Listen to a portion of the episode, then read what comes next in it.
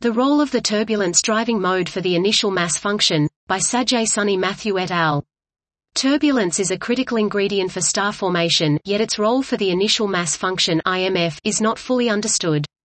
Here we perform magnetohydrodynamical MHD simulations of star cluster formation including gravity, turbulence, magnetic fields, stellar heating and outflow feedback to study the influence of the mode of turbulence driving on IMF.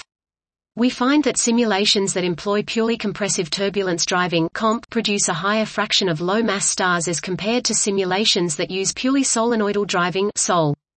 The characteristic median mass of the sink particle protostellar distribution for comp is shifted to lower masses by a factor of 1.5 compared to sol.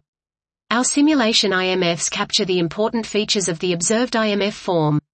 We find that turbulence-regulated theories of the IMF match our simulation IMFs reasonably well in the high mass and low mass range, but underestimate the number of very low mass stars, which form towards the later stages of our simulations and stop accreting due to dynamical interactions. Our simulations show that for both comp and sol, the multiplicity fraction is an increasing function of the primary mass, although the multiplicity fraction in comp is higher than that of sol for any primary mass range. We find that binary mass ratio distribution is independent of the turbulence driving mode. The average specific angular momentum of the sink particles in Sol is a factor of 2 higher than that for comp.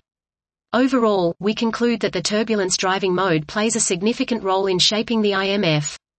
Dot. This was the role of the turbulence driving mode for the initial mass function, by Sajay Sunny Mathew et al.